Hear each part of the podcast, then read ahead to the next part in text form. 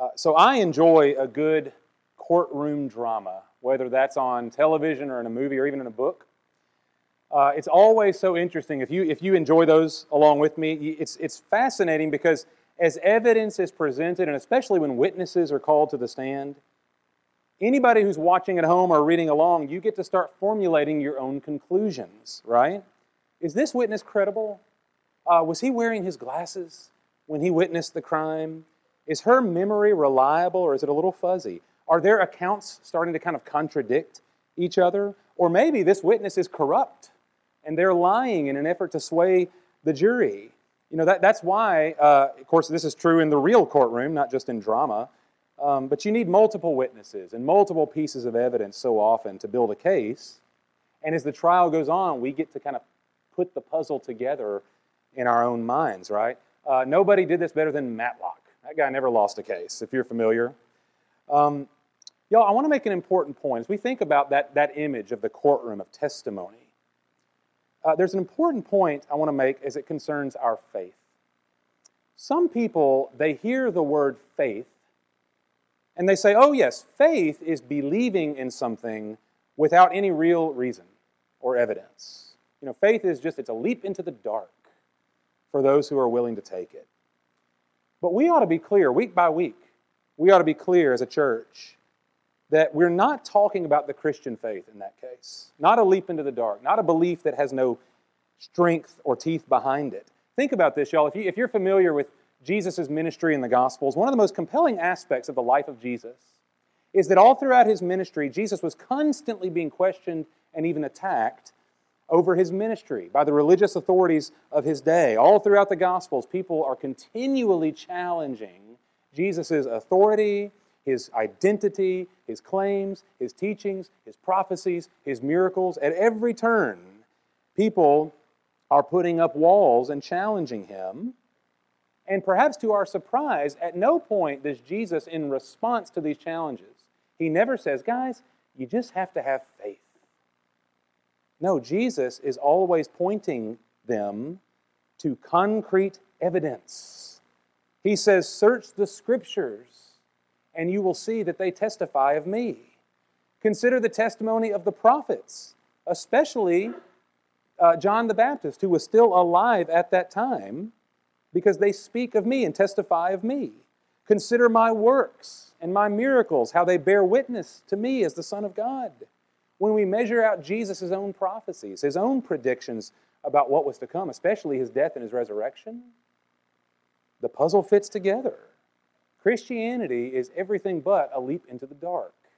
And so, y'all, when we see in the book of Acts, for example, the early church going out and spreading this gospel message, the message of the apostles in the early church was not, hey, you got to believe in something.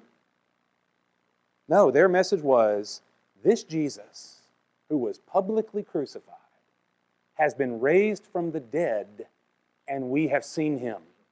We've touched him. That is called eyewitness testimony. That's how the gospel got off the ground. That's what made it good news, is that it really happened. Now, y'all, by the time the Apostle John writes this letter, 1 John, it's safe to guess that most of the original eyewitnesses to that resurrection had died. First John was written maybe 60 years later. And so it's likely that John is one of the few remaining here as he writes. But y'all, the need to emphasize the trustworthiness of the gospel message had not changed. And it still hasn't. John is going to spell this out for us. And y'all, if, if, if you've followed with us as we've studied through this letter, John continues to repeat the same themes and ideas over and again.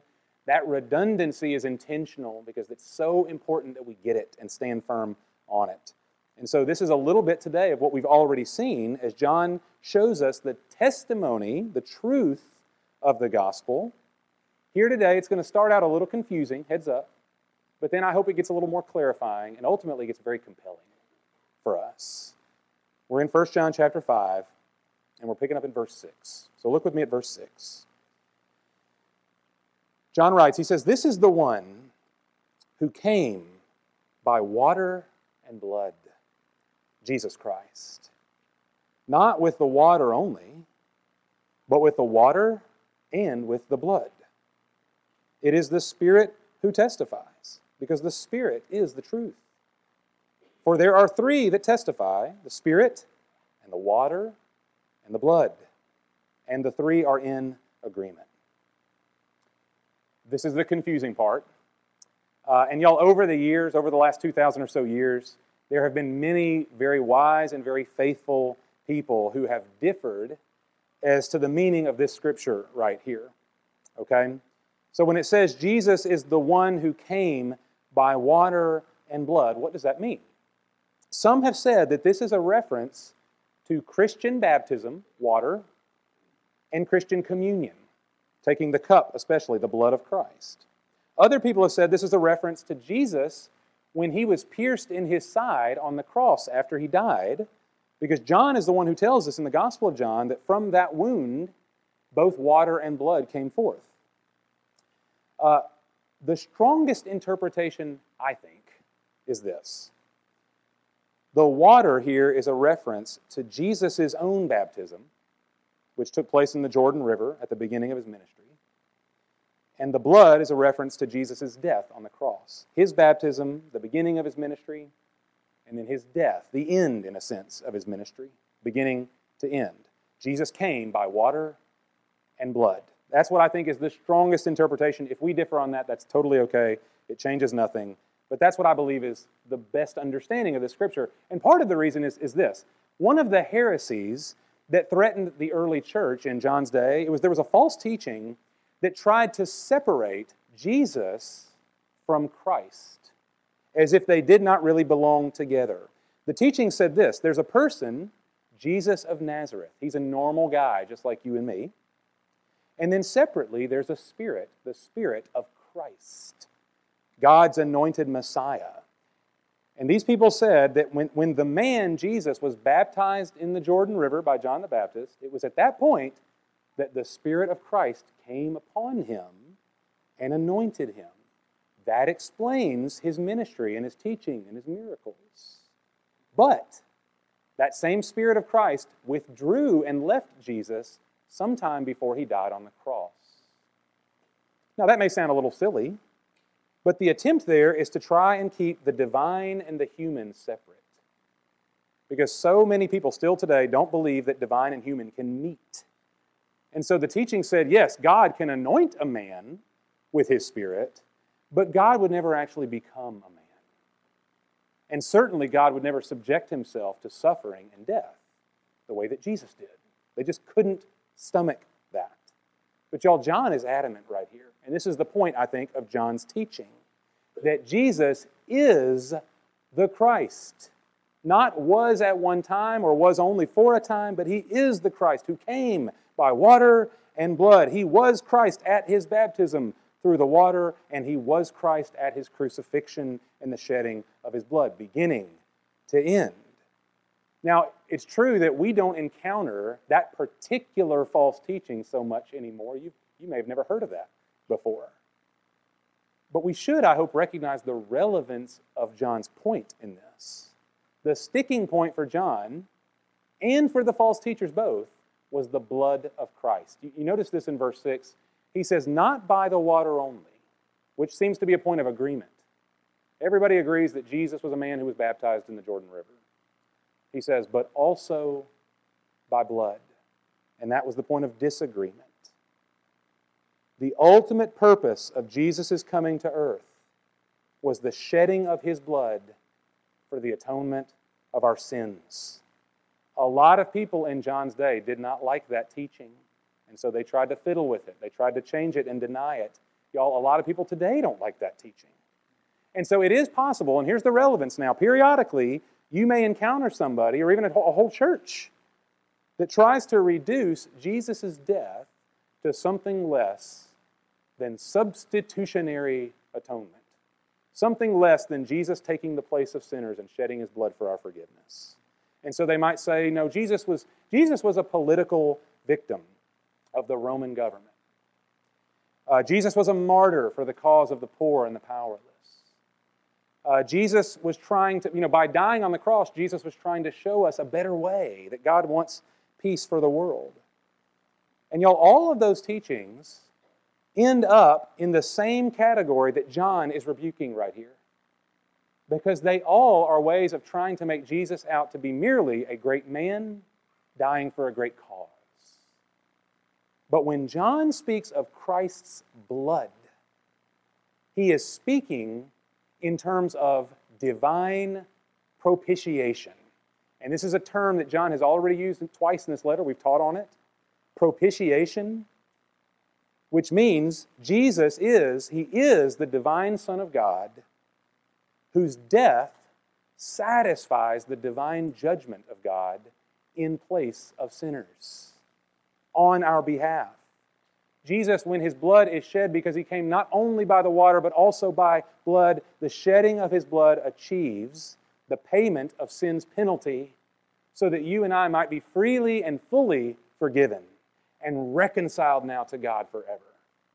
That's the teaching of Christianity. That's the essential teaching, and without it, there is no Christianity.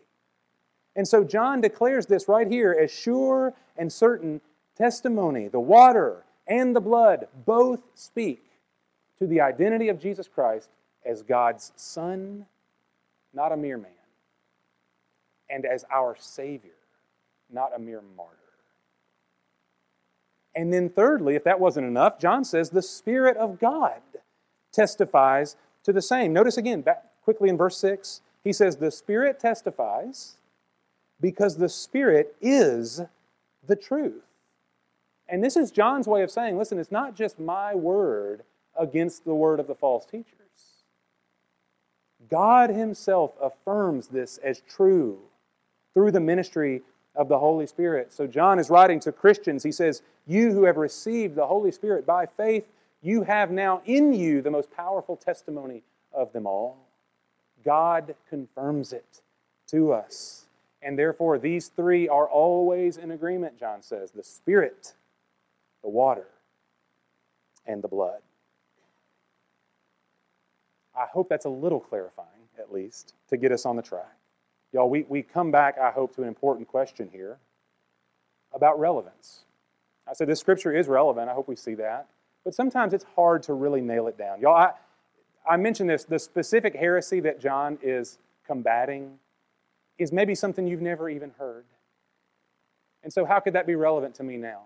Or, y'all, think about you read through the Gospels Matthew, Mark, Luke, and John, the ministry of Jesus. He's constantly arguing back and forth with, typically, with the Jews, his fellow kinsmen, about matters of the law and of the Sabbath and of cleanliness and things like this. And we read these, and they're fascinating, perhaps, but they don't seem all that relevant. Because I'm not sure that anybody knocks on your door arguing with you about the Sabbath. And so, where's the relevance here? Is it just interesting to read? Or is it really relevant to us deep down, day by day? Well, John is going to answer this question for us. He's going to answer it in the affirmative. It is relevant. But before he gives us the answer, I want to remind us of something we learned from Back to the Future. All right, an all time great movie. Y'all remember in Back to the Future how Marty inadvertently time travels back 30 years to 1955, and almost immediately he interacts with his mom and his dad, who at that time were only teenagers themselves. Then he finds Doc Brown, the man who eventually invents that time machine. And Doc's first question is Have you interacted with anyone since you time traveled? Anyone at all? And Marty says, Yeah, I sort of kind of bumped into my parents, which sends Doc into a panic. Right? Great Scott. And he tries to communicate to Marty that any interaction, anything that might disrupt the space time continuum, could have catastrophic effects on future events. If Marty interferes with things in 1955, then his parents may never end up dating and not getting married, and therefore Marty never exists. He disappears from history. In other words, the very smallest decisions, the, mo- the most minute little things, end up having the most enormous implications and consequences. That's what John is communicating to us here in this letter. We might trifle with certain false teachings. That's not relevant to me today. I've never heard that. Therefore, it doesn't apply. And if a person would argue back to the Apostle John here in 1 John 5 and say, hey, okay, But, but really, what difference does it make that Jesus came by the water and by the blood? I mean, can't I just decide for myself what Jesus means to me? And John's response, I feel certain, would be no. You're, you're, you're treating these matters as though they were minor and insignificant, when in reality, the implications are massive. You can't get Jesus wrong because everything rises and falls with him. This is life and death, John says. And he, he, he does say this if we see in verse 9. Look at what he says next. Verse 9 if we receive the testimony of men, the testimony of God is greater. For the testimony of God is this that he has testified concerning his Son. The one who believes in the Son of God has the testimony in himself. The one who does not believe God has made him a liar because he has not believed in the testimony that God has given concerning his Son. And the testimony is this that God has given us eternal life, and this life is in his Son. He who has the Son has the life. He who does not have the Son of God does not have the life.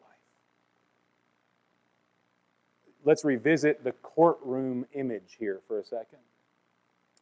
A witness comes and takes the stand. She speaks clearly, she speaks with credibility. Her story checks out. All of it seems straight, and it lines up with the evidence and all the known facts. What do we do as a bystander or a member of the jury? We accept her testimony because all the puzzle pieces seem to fit. John says, How much more should we accept the Word of God? How much greater is God's testimony concerning His Son? And this really is the crux of the issue here for John and for us, y'all. The truth concerning Jesus does not rise or fall on any one human witness as important as that is to the account. The eyewitnesses of Christ, John is one of them. But John is telling us right here it's not merely his word against the world. It's not merely John's witness or Peter's witness or Paul's witness, as valuable as that is. John says the truth concerning Jesus is the established testimony of God Himself. God speaks this word, God furnishes the proof. Now, this is a, this is a testimony that, that we see throughout the scripture. It's not unique to 1 John chapter 5. Jesus made this same point all throughout his ministry. There's a key spot, y'all, in John chapter 5. It'd be worth reading the whole chapter of John 5, where Jesus is arguing, and again, he's in an argument with his opponents, but he's taking them from the lesser testimony and reality to the greater. And so he says to the religious leaders something very profound. He says, If you believed Moses, Moses who wrote the law Genesis, Exodus, Leviticus, Numbers, Deuteronomy if you believed Moses, you would believe me, for he wrote of me. What a statement. But Jesus' point there is simple. You accept the testimony of Moses, and they did. And certainly Moses was a great man, but he was only a man. And yet you do not accept me, Jesus says. You accept the lesser but you reject the greater to which the lesser was pointing. And, and Jesus goes even further than that. They're in the same chapter, John 5, verse 37. Look at what Jesus says again to the same people who are pushing back against his identity, his testimony. He says, The Father who sent me, he has testified of me. You have neither heard his voice at any time nor seen his form. You do not have his word abiding in you for you do not believe him whom he sent. There's the heart of the matter. There's the issue. Jesus says, You don't receive me because you don't really know God. If you believed him, you would trust me. Uh, in the book of Hebrews, we're told in Hebrews 1 that while God has spoken at many different times and in many different ways, in these last days, God has spoken to the world in His Son, Hebrews tells us. And it is Jesus who is the radiance of God's glory and the exact representation of God's nature. And so, this Jesus, of whom John testifies, this Jesus is not a mere man anointed with a prophetic word, as the prophets were. He's more than that. Nor is Jesus an angel sent down to serve as God's ambassador. He's more than that. Jesus is God Himself. God in the flesh. Which is why when Jesus came by water, when he was baptized by John the Baptist in the Jordan River, you know this account, the heavens opened up and the voice of the Lord spoke over him This is my beloved Son. In you I am well pleased. John's point to us is this you cannot deny or even diminish Jesus and still somehow hold on to God. You cannot deny Jesus and still hold on to some spiritual reality that's, worth, that's in the end worth anything. Everything rises and falls on this man who is God, on Jesus Christ. And so we see this again in verse 10. We just read it, but look, let's look at it again. Verse 10 The one who believes in the Son of God has the testimony in himself. The one who does not believe God has made God a liar because he has not believed in the testimony that God has given concerning his Son. John says the same thing Jesus said, which is to deny Jesus is to deny God altogether. It's to call God a liar because you have rejected the very thing, the ultimate, most important thing that God has testified to in the sending of his Son. And y'all, I just want to make a clarification here. It, it's one thing to be ignorant of Jesus. Some people don't know Jesus because they've never heard of him. And that is for us, that ought to be for us a point of both grief and urgency. Because every tongue, tribe, and nation is meant to hear of the saving grace of Jesus Christ. But that's not the context of 1 John 5. John is not referencing ignorance here. He's talking about sinful negligence. These false teachers, they know the gospel, but they have twisted it. And so John says these people who have diminished or denied Jesus, these people who accept his baptism somehow, but deny his death and resurrection, he says they have attributed falsehood to God. They have called God a liar. They have set themselves against the Lord. And this is all at once, this is a great tragedy for them. And yet it is for us our great hope and our glory. John puts the two side by side as one and the same because everything rises and falls on Jesus is a tragedy for some and a glory for others. Look at what it comes down to now in verse 11. And the testimony is this, John says, that God has given us eternal life. And this life is in his Son. He who has the Son has the life. He who does not have the Son of God does not have the life. And so here it is. At long last, here is the testimony that John has been referencing the one great ultimate truth that God has for the world. Here's what the Spirit and the water and the blood all agree with and testify to that God has given us eternal life. And this life is in His Son. You know, I'm, I, I struggle sometimes in preaching to give proper weight to what the Bible tells us. I'm not sure it's, it, sometimes it just doesn't feel possible. How deep and how rich what we just read really is. Y'all think about this.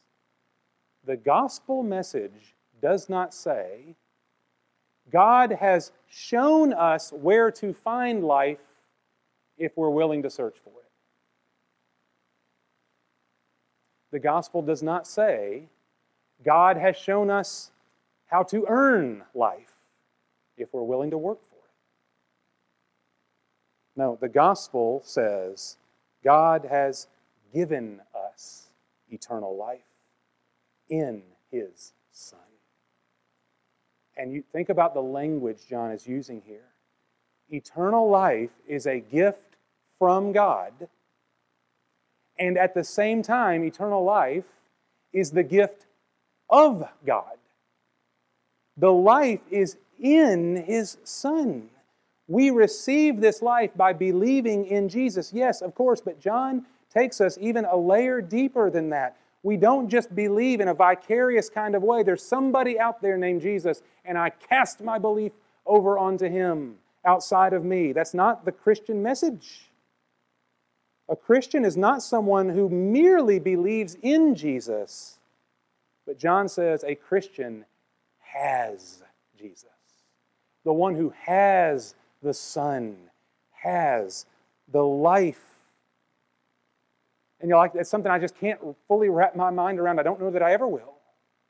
But that's what the scripture teaches that eternal life is not just an ongoing experience of life that just continues to go on and on and on.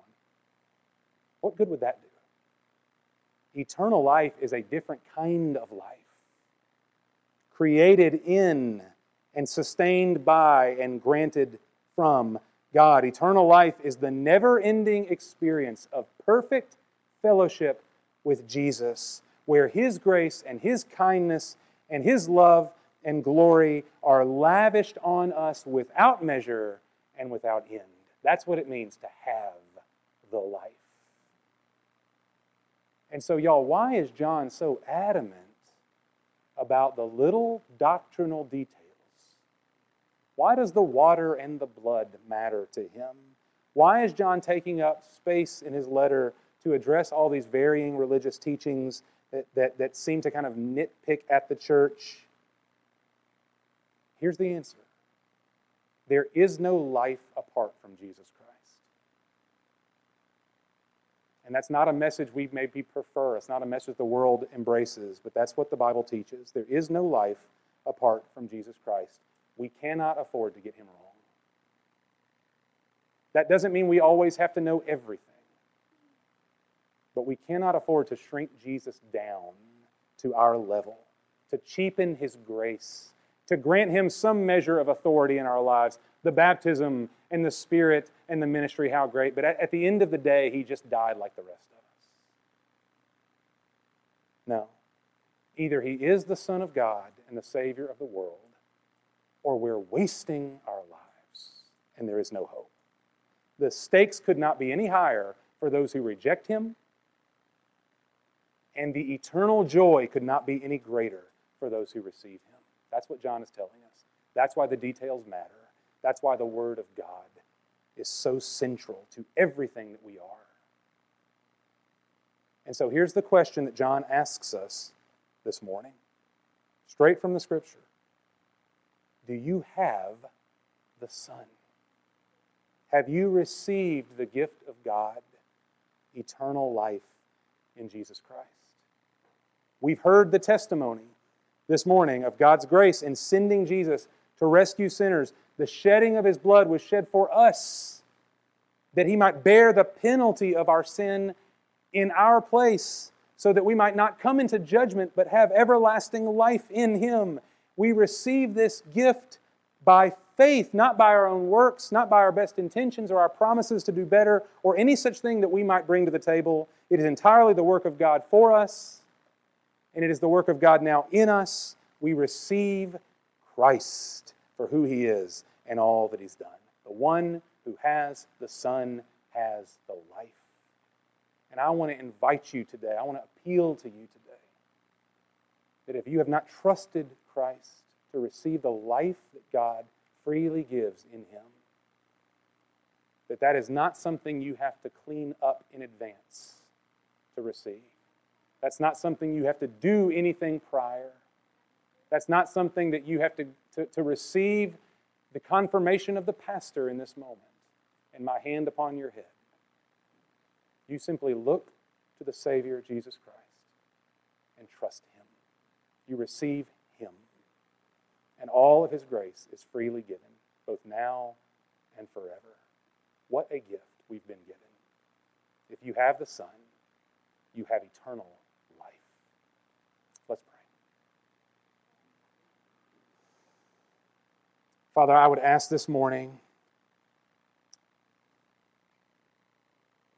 Lord, for you to do the, the necessary dividing within us, in my, in my heart, in every heart, Lord, to see what John is telling us. And Lord, if we have perhaps been living in some kind of gray and middle area, that Lord, you would make clear to us today what John says very explicitly that there is life only in Jesus Christ, eternal life, abundant life, never ending, perfect fellowship with you. Lord, a gift beyond our comprehension, but we must receive him.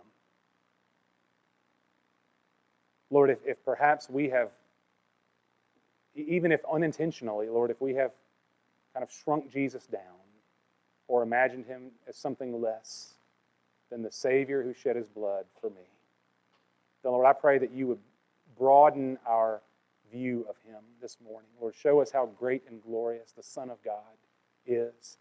And Father, give us a, a sense also of, of how genuine how sincere and wonderful your love for us is.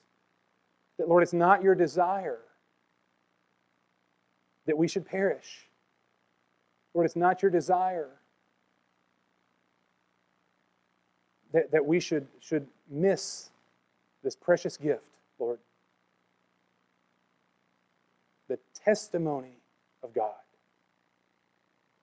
is this that you have given us eternal life, and this life is in your Son. Father, would you, would you grant us, Lord, eyes to see clearly and hearts to take in very deeply such wonderful truth?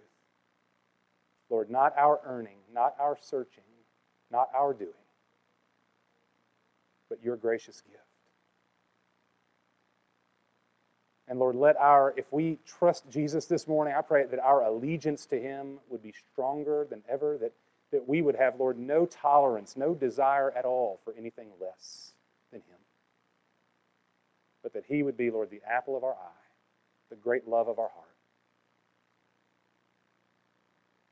Father, thank you for the word from your scripture this morning that testifies to us that, Lord, your spirit, the water and the blood, Lord, the very real and tangible things that the eyewitnesses saw and documented the resurrection of our Savior from the grave. Lord, all of it stands as true, and therefore, Lord, our hope is secure. We stand on the solid rock of the grace and truth of Jesus. Lord, let that be true for each and every one of us this morning. We ask in His name. Amen.